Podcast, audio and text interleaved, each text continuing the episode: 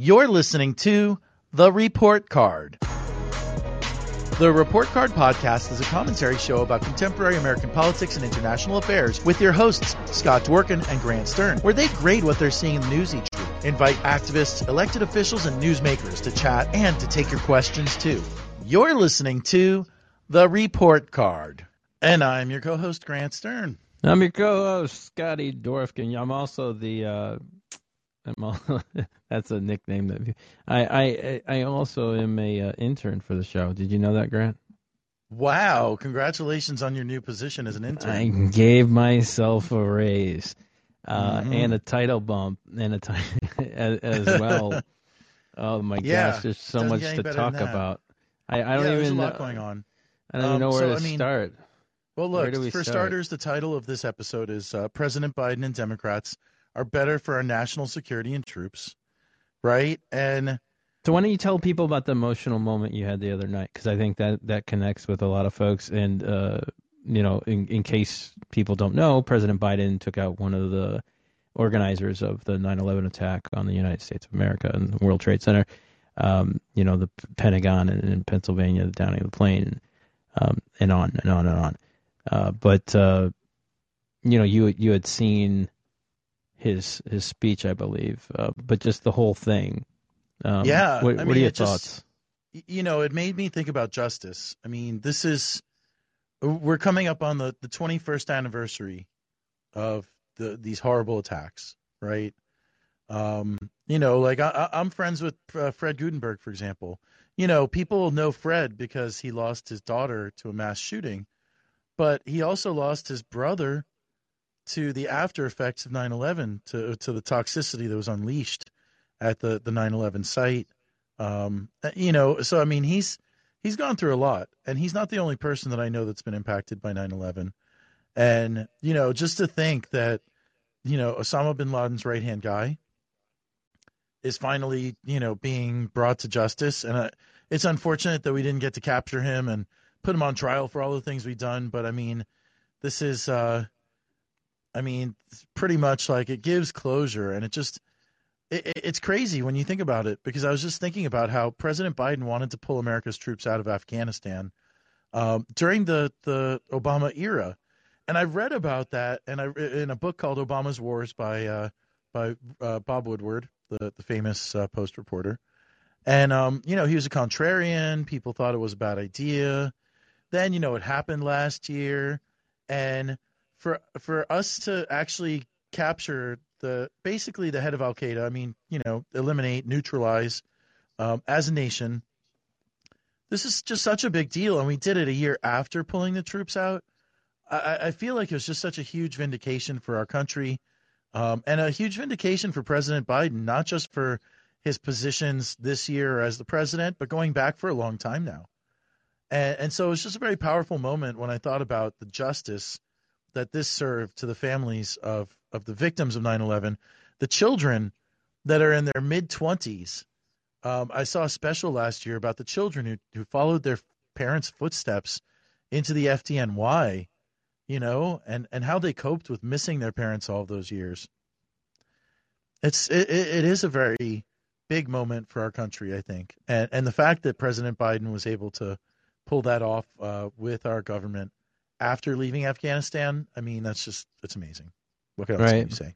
Well, I mean, we, we laid this out, uh, you know, you were the editor of my op-ed in Newsweek, which took over that week. I remember when we were looking for different reasons, and I started writing on my phone when I was on the road, uh, the different reasons why Biden wasn't to blame for Afghanistan in the first place, um, and how Trump had really made things worse there. Uh, and, you know, obviously uh, you helped tone that up. Uh, but but the, what we had written here was to stop blaming Biden for Afghanistan. He's cleaning up Trump's mess. And what was the hashtag well, that, was the, that we had? That was the title. What um, was the hashtag? What was the hashtag that we uh, – it was Respect Biden, Respect right? Biden. I came up with that one. Trended worldwide. I was like, we're not using the hashtag stop blaming Biden. No, I – that's the, that's the – I mean, it was just – it was just so uh, – it was good yeah. to have something back. But it, it's just – it's sad that all these people are talking about Like they even Republicans. Why were Republicans even talking about, you know, the fact that they were, it was it was a bad idea. Like I heard Republicans running around saying that it was a bad idea to do this. They they were looking for any reason to try and attack Biden. It's kind of like the Fox News hits on, oh well, gas station employees are taking a hit for the lowering gas prices. Like, what are you talking about? Just well, say well, the let gas me tell prices you this. Are lower. Um, the the Twitter account Defiant L's pulled up what I said after uh, Baghdadi uh, was caught by American forces in in Syria, um, and what I said was give all the credit to the United States Armed Forces. That's what Trump said we should do, so I'm doing it. And there was a tweet for that, and that was actually what my old tweet, you know, three years ago said. And Defiant L's brought that up as if like there was something inconsistent about me quoting Trump to not give credit to Trump. But I give credit to Biden, and I gave credit to Obama for catching bin Laden. Bush didn't do it. Trump didn't get the Zawahiri. I mean, let's be real here. It's been a, a generational goal of our government, the global war on terror, to get these guys from Al-Qaeda. And, I mean, you know, they're not as powerful as they used to be. But the fact that he was in Kabul shows you that uh, this could have all happened again. And, and taking out the head of that network, the most, uh, the person with the most prestige who survived twenty years of being hunted is a big deal. Because, in, in you know, I, I would just say, without going too deep into detail, but in the Muslim world, uh, hiding out when everybody wants to kill you and surviving, it's, it's a prestigious thing, you know? Right. So this guy had a lot of prestige. Well, you know, I, I think that you have a good point there with in regards to the national security. I mean, look at all the Republicans that visited Russia on July fourth and fell into that trap. Look at all the Republicans that fell into the trap of r- literal Russians that were spying on them. Well, uh, look at all the Republicans uh, yesterday who were criticizing Nancy Pelosi for upsetting China. Right. And then we're I back mean, to playing chess America as a country. First, but China firster? Right. It's not like that wasn't coordinated with the White House and everybody else. I mean, like, come on. This is obvious. Biden can go there. Harris can go there. Speaker Pelosi went there. I mean, it, it really, yeah, we're, we're not going to abandon Taiwan. Uh, I think that's what Speaker Pelosi said.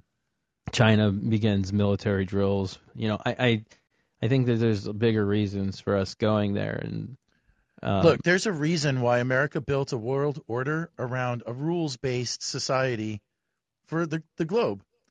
And, I mean, let's be real here. The reason why Russia is invading Ukraine today, again, is that under Bush, the Republicans lied their way into getting America to break that order. Okay? Right.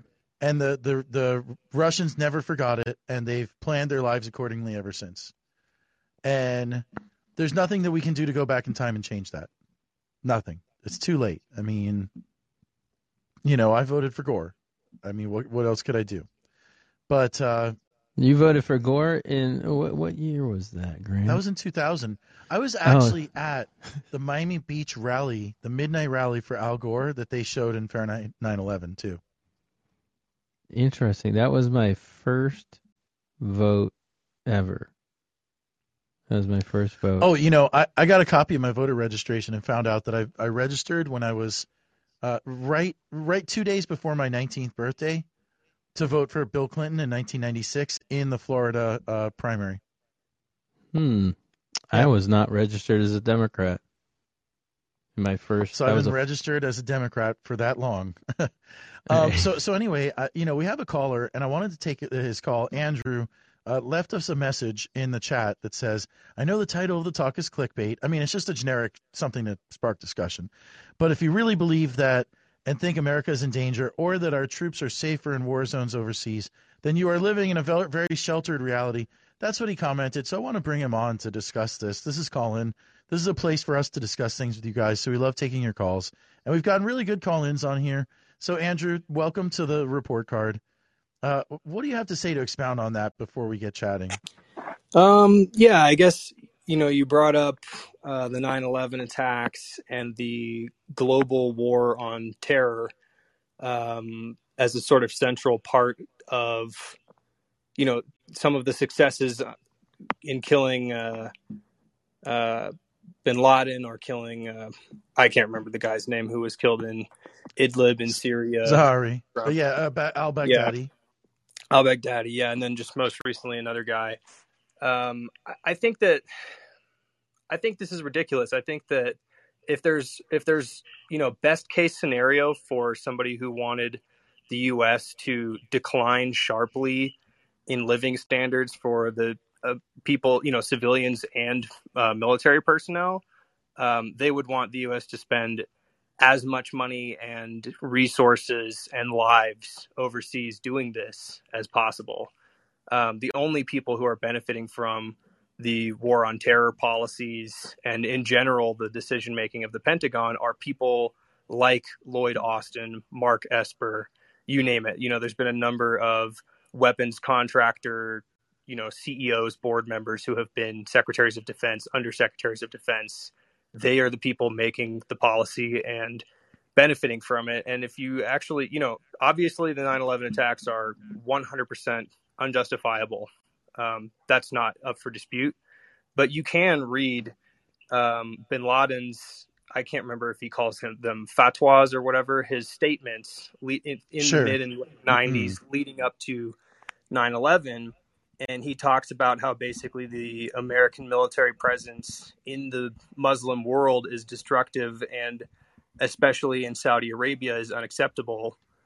And, you know, the Clinton administration, I, I think, gets a little um, under underappreciated in how much damage it did abroad. I mean, Bush Senior and Bill Clinton, they sanctioned and bombed medical, like manufacturing, like pharmaceutical plants all across um, parts of Africa, the Middle East, throughout the nineties, um, not to mention all of the other terrible shit they've been doing in other parts of the world, but just specifically talking about so, the so Andrew, Muslim Andrew, parts me, of Africa and the Middle okay. East. No, hold on. I, I, just, just let me finish this point. I've got like twenty more seconds. Okay, um, sure.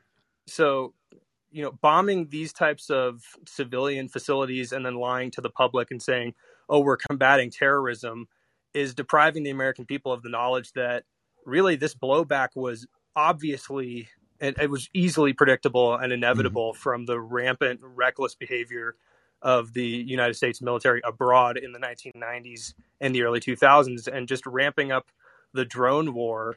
Um, you know, you mentioned this recent Al-Qaeda official was killed by drone strike. We know for a fact that our drone program has a ninety plus percent civilian casualty rate. That means more than nine times out of ten. Okay. When the United States military strikes an area overseas with a drone, civilians are killed instead of the in, in, instead of the intended target. So we're just oh, increasing okay, the potential Andrew, for more Andrew. blowback.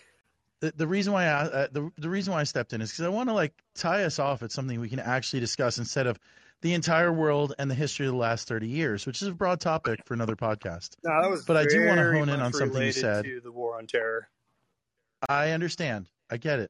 I want to hone in on something you said where I think that, that there's a lot of agreement. And I certainly agree with you that the war on terror, as it became, grew out of control. It grew into a whole war on terror complex. Um, that's why we were in Afghanistan so long. That's why I'm so happy we got out of Afghanistan, right? But more than that, the reason why I was saying that this particular strike was the good one is because of the justice for the families from nine eleven in particular. And this is what the war on terror was supposed to be about in the first place, not creating a military industrial complex, blundering into another country that had nothing to do with nine eleven, right? And then, you know, the sending off a, a generation of young men to be exposed to burn pits um, and all those other things. So nobody is saying on this podcast that the war on terror was great and I'm so glad it happened, right? And nobody is saying that, you know, the United States is always perfect either. But I am just saying that this is a moment where, you know, there was some actual justice after so many years of waste, after so many years of just bad things happening. Like you said, drone strikes, killing the wrong people. War is a horrible thing. I mean, America became inured to being at war. You know, Bush was a wartime president, but because of politics, Obama wasn't, but he was the whole time. And then Trump, well, he wasn't much of a wartime president, but he kind of was. And, and so, you know, to actually get our country out of these forever wars is a big, big deal by, by President Biden. And I think that that's something that people are going to appreciate more over time. But they should appreciate it more now because of the points you made, that the foreign adventures that our country got into were bad. And what Osama bin Laden wanted was for us to get stuck in a bad foreign war. Okay, and he wanted the martyrdom, and he got it, and it hurt our country. It hurt our country's standard of living. And more than that, I've heard that it also, the psychological damage to people in the military for not being able to conquest when they think they should be conquesting is also not a good thing for those folks too.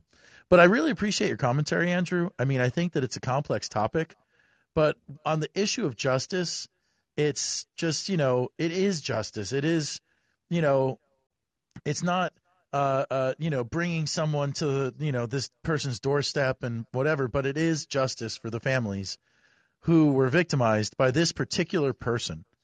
And again, you know, taking out the heads of the organizations isn't a super effective strategy either. I mean, it has to be a whole of, of organizational strategy.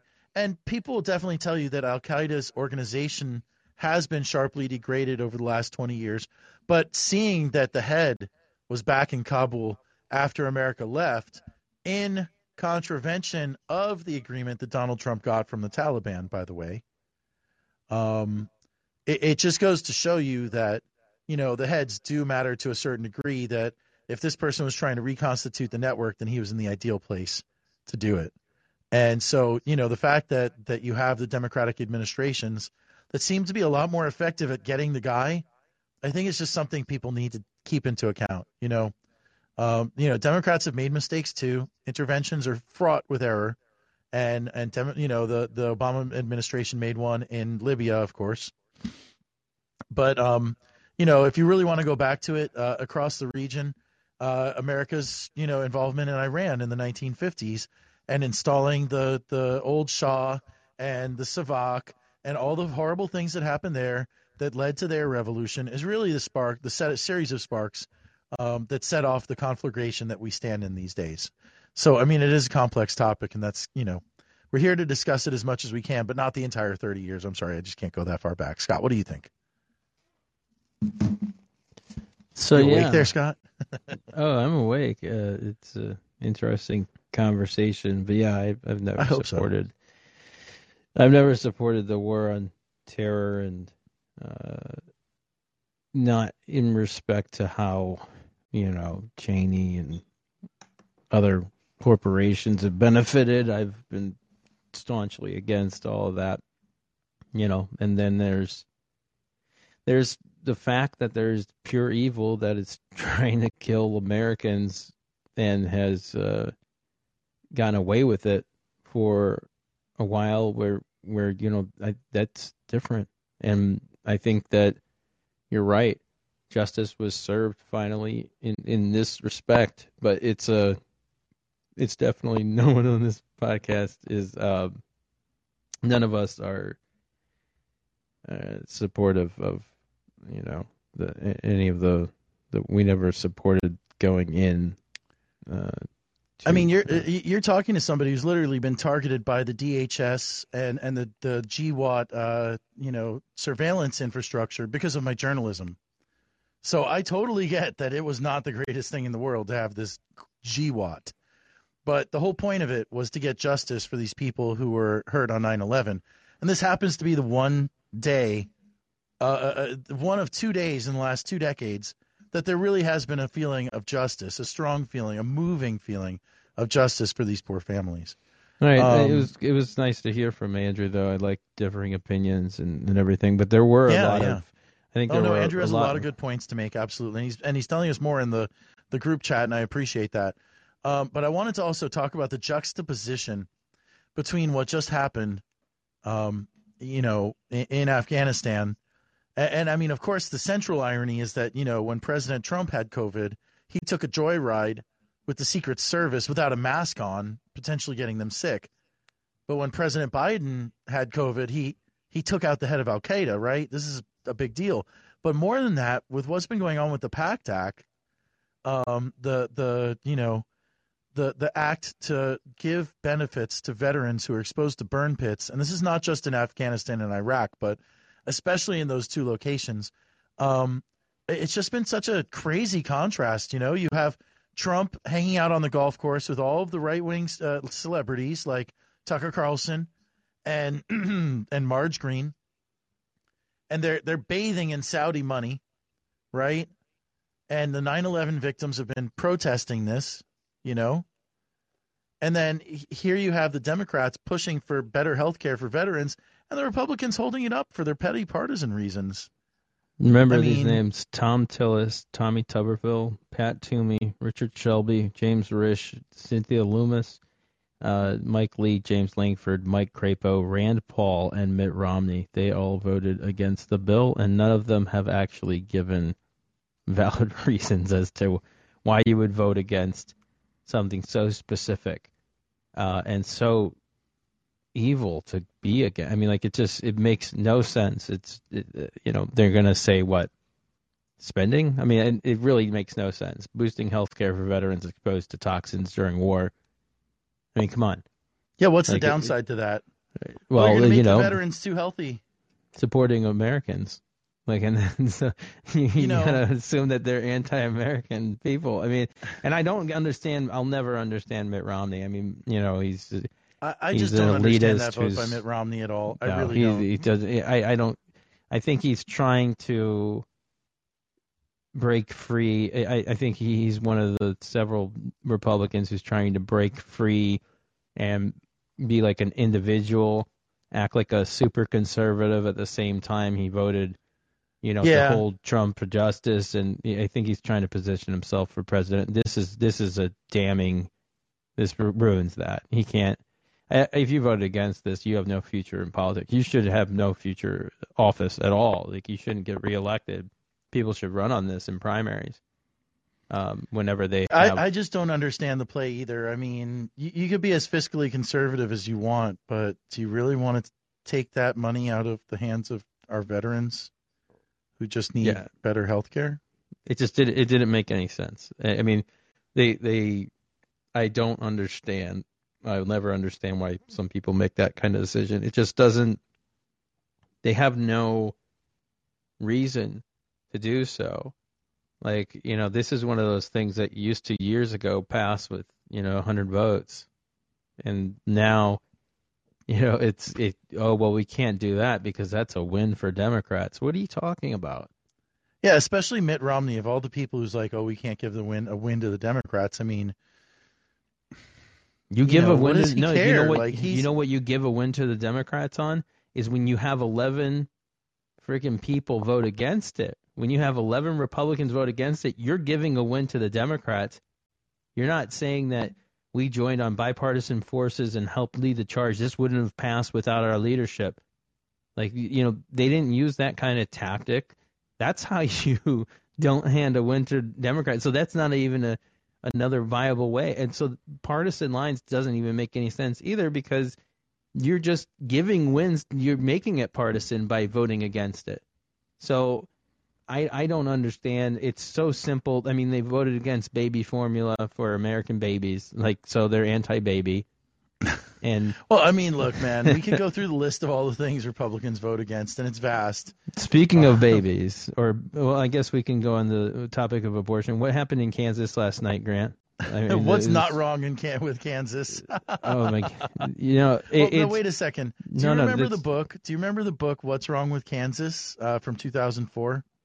Uh, no, I, I do not. I think I was uh, in my junior year of one. college. Yeah, I I, oh. I don't think I was reading much. I was interning for the Carrie Edwards campaign, bringing hot dogs and uh, other food you know, to people I actually, who worked there. I went to the old Miami Arena right before they demolished it for a John Kerry event and, and got to, like, not shake his hand, but just, you know, he came by and gave everybody a high five and you know, that was the closest I'd ever been to a presidential candidate. Um, I was uh, twenty-six, twenty-seven at the time, and that was like the first time I felt really involved in the political process, you know. But uh, yeah. I, I, I think I had voted for Edwards in that election, which, I mean, my God, how did, uh, look how that turned out. Poor guy. Crazy. That's Stupid where I was, decisions I was he made that he didn't have based to. In, I was based in the North Carolina office, which was the headquarters for Edwards uh, before that. And then I remember scanning.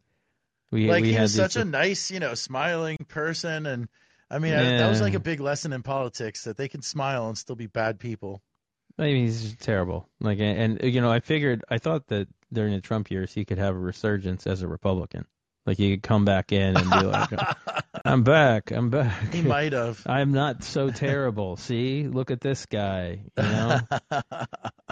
Like, it, it's, it's, it's just, it's complete nonsense. I mean, I, I, I think that it's important, you know, it's important for everyone to just recognize that there are terrible people in the world, like the eleven senators that voted against the burn pit bill, like the, uh, you know, I, I would assume that uh, Edwards would have voted against it too, because he hates, you know, everything. I, no, I don't know. Edwards he's, not that no, bad. He, so, he, hey, he's uh, not that we got bad. A caller. I guess. We have a caller. Do you want to take this one? Yeah, yeah. Amanda, welcome to the program. Go ahead and unmute hey. yourself. Yeah, well, I, my ears perked up when I heard you mention Kansas. They actually did the right thing yesterday. Uh, but I just wanted to make sure, Grant, I know you know, but Scott, Eric won last night in Missouri. And this is hilarious because uh, yesterday Trump said, I, I support Eric. And we were like, which one, ding dong? I think that was Eric, the point. Yeah, exactly. Yeah, Eric Greitens or Eric Schmidt, but Eric won, and that's uh, that's the big news from Missouri today, and also it's just a few miles from Kansas here. So you Wasn't know, Eric Nixon... Greitens terrible. Eric Greitens was awful monster. Like from what I remember, he should. So I'm glad that they didn't vote for him. But it is cancer versus heart attack, my friend. Intentional mind, intentional mind fuckery for you to. I mean, it, that's absolutely intentional of Trump to sit there and say Eric is the, Eric is who I'm voting for. Eric is, give me a break. Yeah. Um, um this was, uh, you know, Nixon had the the one the, the one China policy. Trump has the one Eric policy. Yeah, that's true. he, he would, he, yeah. I mean, well, is it he, his son? He doesn't. He supports his son less. I mean, you know where they're really celebrating what happened in Kansas last night? Kansas City, Missouri, because now they could just drive over the bridge to Kansas City, Kansas, and you know, like have bodily autonomy. Isn't that an amazing thing? One of, once in a, how it's happening already, probably. I bet. I mean, it it is it, the celebrations last night were uh, amazing. I I posted the video. Of it, it seemed like the celebration seemed like a B T S concert. Like people were going wild, and it, it was really, you know, it was a spark. Like I hate the fact that it would be this archaic where we have to fight up against this, but uh, I think that this is a huge catalyst for Democrats and the Democratic Party specifically, um, and for women's rights across this country. And Kansas is sending a message that if it can happen in Kansas, I mean, everything's on the table everywhere. So I think this is going to be a main issue for campaigns coming up. And, and I think people are going to show up and vote or, you know, vote by mail. And I think they're going to have their friends and family vote. And you could see how emotional it was yesterday for everybody. So, you know, it's it's. It's just, uh, it was really uh, inspiring for me to see that last night. And, you know, it gave me a lot of hope that I think we all needed. So uh, the book, What's the Matter with Kansas? How Conservatives Won the Heart of America from two thousand four, was written by journalist and historian Thomas Frank. He was from Kansas.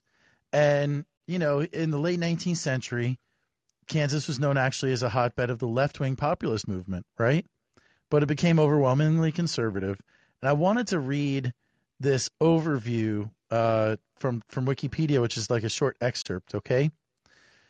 So uh, Frank cl- claimed that there was a bitter divide between moderate and conservative Republicans, right, in which uh, fiscal conservative became the universal norm and political war is waged over a handful of hot-button cultural issues. Not now. This is from the book. Not long ago, Kansas would have responded to the current situation by making the bastards pay. This would have been a political certainty as predictable as what happens when you touch a match to a puddle of gasoline. When business screwed the farmers and the workers, when it implemented monopoly strategies invasive beyond the populace's furthest imaginations, when it ripped off shareholders and casually tossed thousands out of work, you could be damned sure about what would follow. Not these days. Out here, the gravity of discontent pulls only in one direction. To the right, to the right, further to the right. Strip today's Kansans of their job security, and they head out to become registered Republicans. Push them off their land, and the next thing you know, they're protesting in front of abortion clinics. Squander their life savings on manicures for the C E O, and there's a good chance they'll join the John Birch Society. But ask them about the remedies their ancestors proposed, unions, antitrust, public ownership, and you might as well be referring to these the days when knighthood was in flower. Yeah, I mean, people don't realize what an important bellwether Kansas was for the Republican Party. You know? I, just a big bellwether. I mean, the, the changes in the National Party really happened in Kansas first. Interesting. No, I know. It's a, yeah. It's a, wasn't Sebelius from... God, yes, she was. She was. And you know what? Um, her father was the governor of Ohio. She took two Republican Party chairs that were moderates and converted them to her lieutenant governor choices. Right. That's how she won in Kansas. She's a very moderate Dem, you know? That's right. And is the Health and Human Services Secretary under Obama from oh nine to fourteen. But yeah, was yeah. in uh, office for six years and was the insurance commissioner of Kansas for eight years. It's just an interesting take, you know, as a Democrat. She also was a respondent for the oh eight State of the Union.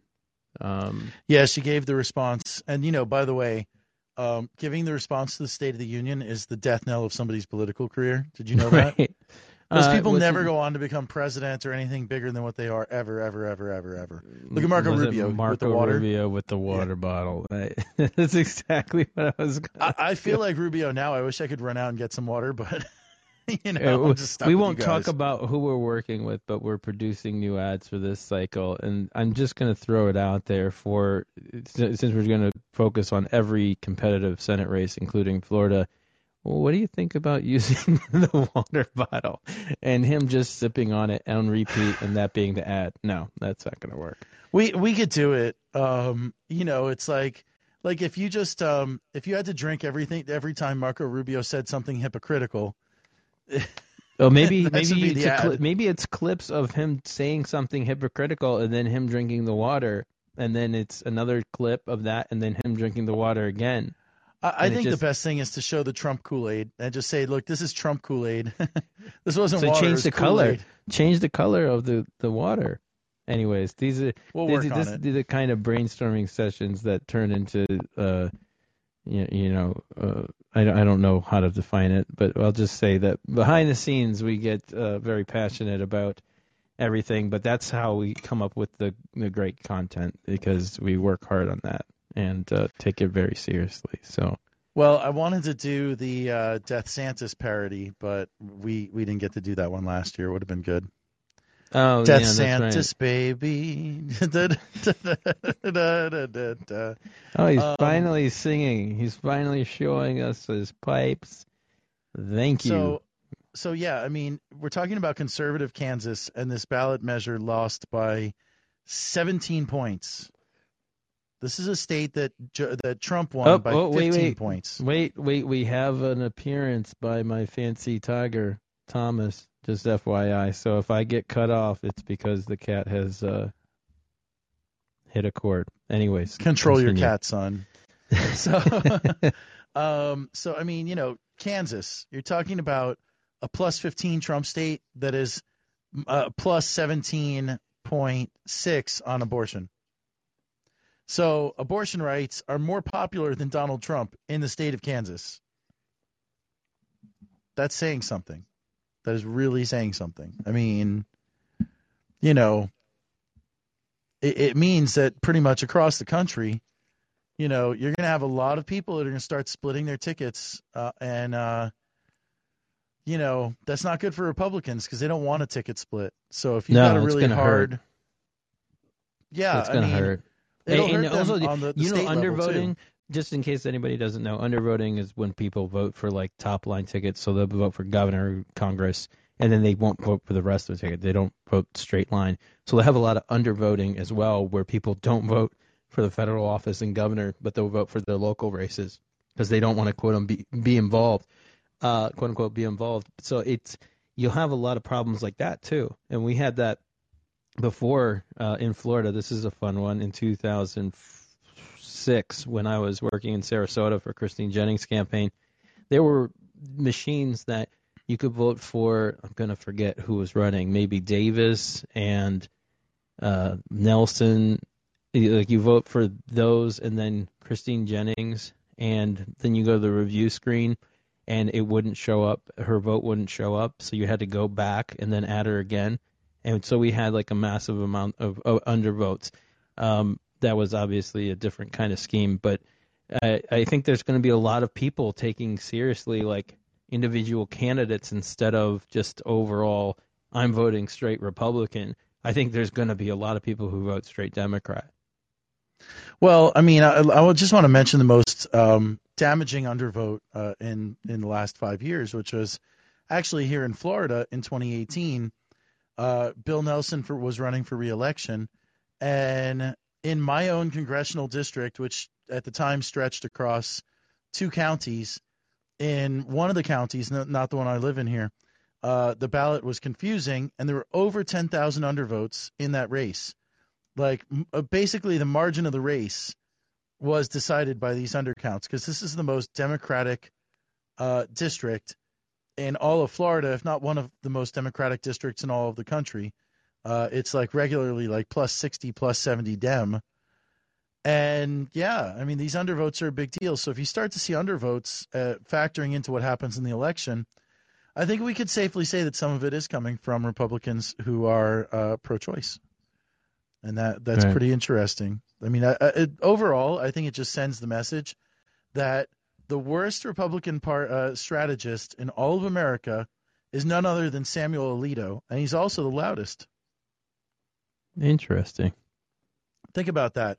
Did you hear his speech in Rome to the uh, the folks that, that send him uh, amicus briefs from Notre Dame? I saw highlights.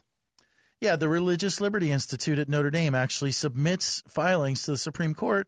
And, oh, yeah, by the way, he's going and speaking to them. I mean, just imagine the uproar if uh, Ruth Bader Ginsburg had gone off and said, I'm going to only give speeches to Planned Parenthood. Right. You know, and, and we won't even find out until next year if Notre Dame paid Alito to go give that speech and flew him out to Rome, or if he just did it on his own time. But either way, I mean, isn't it scary that you have this person who's supposed to be impartial just going out there and throwing out how very partial he is, and not only impartial, but aggrieved, just like uh, Brett Kavanaugh, just like Clarence Thomas, who's also a very aggrieved individual. You know, I just don't see how you can get Uh, justice from people who have tremendous grievances and, and and need to air them in the political space like these people. Right. Understood. Any um, final thoughts? I mean, I'm here? Not I a didn't... judge for a reason, okay? Well, as you... as you, but if you want to make me a Supreme judging, Court judge, I'm all ready for it. You're very good at judging people, but not in a bad way. I mean... It, I've got it's... more courtroom experience than Amy Coney Barrett, I promise you that. That actually is true. I can back that up. No, that's up. Definitely true. And my favorite is when you go on the Zoom court ones and you're wearing like a Heat athletic shorts and like a Shh, suit and tie. Don't tell them all oh. my secrets. Everyone uses that one. There was a, there's some kind of one piece. My friend showed me. It's like a robe.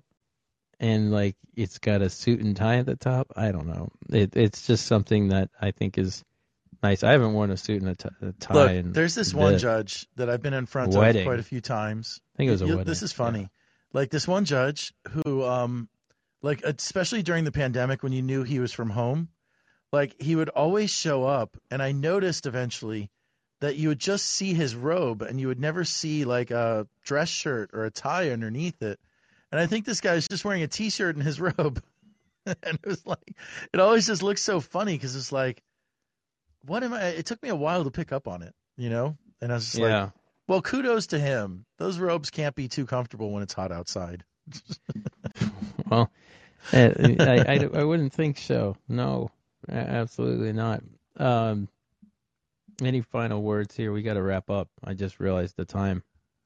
Oh, the time passed way too quickly on this episode. But look, I mean, my final word is this. Um, the the top Republican strategist in America, Samuel Alito, sent the matter of abortion rights and pro-choice versus pro-life uh, activism back to the states, and we're already starting to see the results. We haven't seen the results in, in the partisan elections because the primaries are now and not the partisan ones for the most part. But we're starting to see the results, that America is not this right-wing paradise like the media would have you believe for the last twenty years and up to this day. Um, America is not in tune with a lot of right-wing policies like depriving veterans of health care, depriving women of health care and c- control over their body, um, you know, to, to refusing to vote for th- uh, bills that fight inflation. Uh, you know, America wants the things that Democrats have. The policies are sound. There's not a question about it. They're popular every time you poll them, whether it's, uh, you know, Medicare, uh, uh, negotiating drug prices or better infrastructure or what have you. So why is it that Democrats aren't the more popular party? Well, I think it boils down to the structural failings of the Democratic Party and the Democratic establishment to support progressive media, Democratic media, media that supports taking care of people, media that points out hypocrisy. And until we see a change in the structure of American politics, where Democrats decide to fight back on the same playing field as Republicans, rather than thinking that osmosis will get the message across without people like myself and Scott and the Midas brothers and so many others going out there and talking about these issues in public forums, taking questions and debating the issues of the day. Until those structural failings are resolved, we're going to keep seeing this imbalance between the reality that people want government to be a good force in everybody's life and do the right thing versus a group of people that sell dismantling government for private interests that fund them, that hurt people who vote for the people that dismantle the government. So that's my two cents. I'm out. Scott, what do you got to say, buddy? Peace. Yeah, let's keep the momentum rolling. It's a long road. It's been a long road. And, you know, Grant and I look forward to uh, keep keeping this going. And uh, it's... Uh, And we enjoy the conversations every week, so thank you for taking the time. We will have, um, we will do our best to make sure that uh, we answer everybody's questions. Um, there's the issue may be there's going to be so many of them uh, on on our following broadcast. It's not going to be, um, you know, the same level of the audience and and whatnot. So it will be a little bit different, but. Uh, You know, I think that without without people like us, um, you know, the world might might suck a lot more. But uh, I, I think with people like you that are listening, uh, the world obviously is a better place. Um, and I, it is for me. You know, make my day um, every time you listen in, and uh, we appreciate you dearly. So thank you for that. Um, keep in mind that we also have the Dworkin Report podcast, um, and then. Uh, We'll keep on doing the report card. So, uh, Grant, I think uh, we're good here. Well, everybody, have a great week, and we'll see you next time on The Report Card.